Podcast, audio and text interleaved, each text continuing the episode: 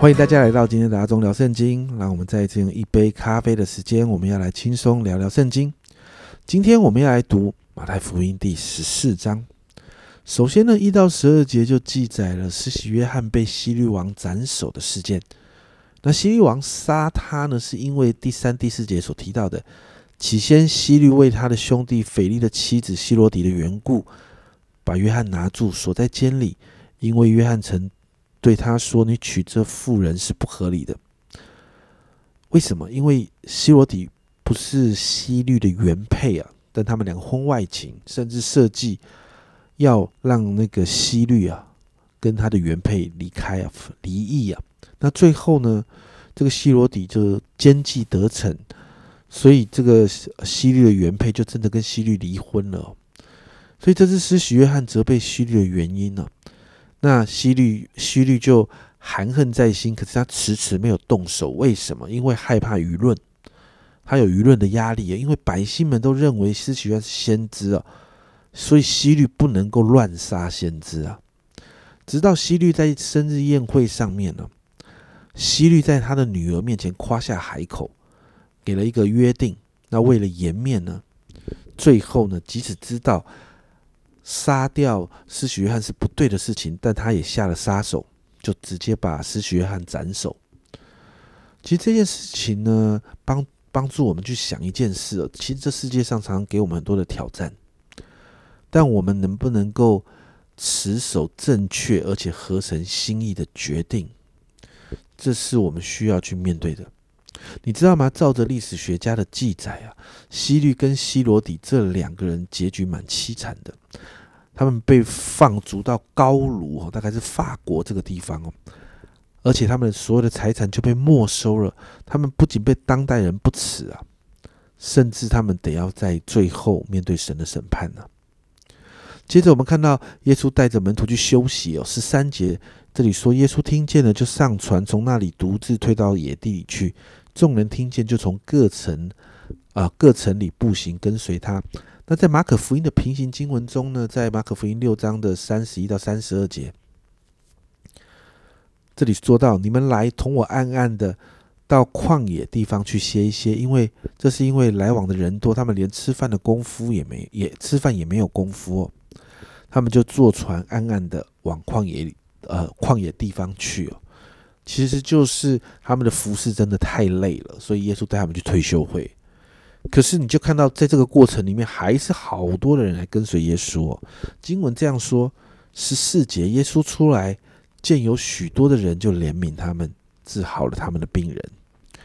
然后在这么多人的聚会里面，到了吃饭的时候，耶稣要门徒去处理这些人的餐点。可是门徒们就发现没有办法处理餐点了，因为资源不够，因为人很多。在经文里面提到大概五千人哦，所以。这里就提到我们一个很熟悉的神机啊，就是啊，他们门徒去收集了，发现只有五个饼两条鱼，后来耶稣就用这五个饼两条鱼喂饱了五千人，这是五饼二鱼的神机。那在经历这个神机之后呢，在二十二到二三十三节，我们就看到耶稣告诉门徒们先上船离开那个地方，耶稣会随后跟上。那耶稣就自己上山去祷告了。到了晚上。圣经记载到，门徒在船上就遇到了风浪，而经文这样说：二十五节，夜里四更天，耶稣在海面上走，往门徒那里去。你知道，在其实那个海就是这个加利利湖，其实很大的。那耶稣呢，在海上行走。那在那个加利利加利利海那个地方，其实其实是常常会有一些风暴的。所以在那个地方呢，那门徒就可能就是遇到了这样的风浪。而耶稣却在海面上走，而且又是在晚上。门徒看见，真的吓坏了，以为是鬼怪啊！因为不可能有人在海面上是可以行走的。结果靠近的时候，耶稣就对门徒说：“你们放心，是我，不要怕。”我们就看到每一次当门徒惧怕的时候，总是可以看到耶稣对门徒说：“不要怕。”而当门徒认出是耶稣之后呢，这群门徒的老大彼得，我们看到他做了一个前无古人后无来者的事情。二八二十九节哦，彼得说：“主，如果是你，请叫我从水面上走到你那里去。”然后耶稣很有趣，耶稣说：“你来吧。”彼得就从船上下去，在水面上走，要走到要到耶稣那里去。这个经文其实谈到的就是彼得真的有在水面上走。诶，很多的时候我们谈到这件事，我们都会谈到彼得在这件事情上的软弱，就是因为他没有定睛在主的身上，所以他掉下去了。但家人们，彼得真的是除了耶稣之外第一个在水面上走的人。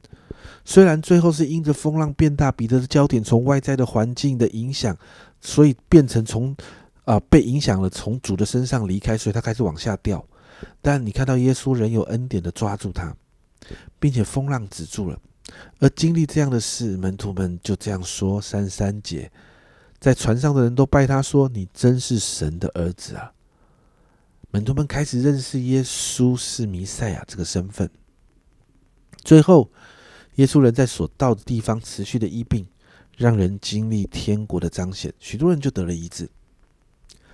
这几章的经文里面其实记载了几个事件，但我们在这些事件当中，我们都看到人要做对的选择。希律王做了错的选择，他杀了施洗约翰，最终你看到他没有好的结局。而门徒们在五饼二鱼的神迹中，透过平行的经文，我们看见。门徒选择相信耶稣，虽然手中的资源有限，但你却看到经历倍增的神迹。而最后，耶稣在行在水面上的这一个神迹，我们看到彼得一开始信任耶稣，所以他也开始经历这样超自然的工作。耶稣行在水面上，而他也行在水面上。家人们，我们面对许多的困境、冲突、挑战的时候，我们需要做出选择。那个选择是：我们要相信耶稣呢？还是我们要用自己的想法、过去的经验来做决定呢？我们真的祷告，我们可以选择相信耶稣，选择站在神这边，选择用神的法则来处理。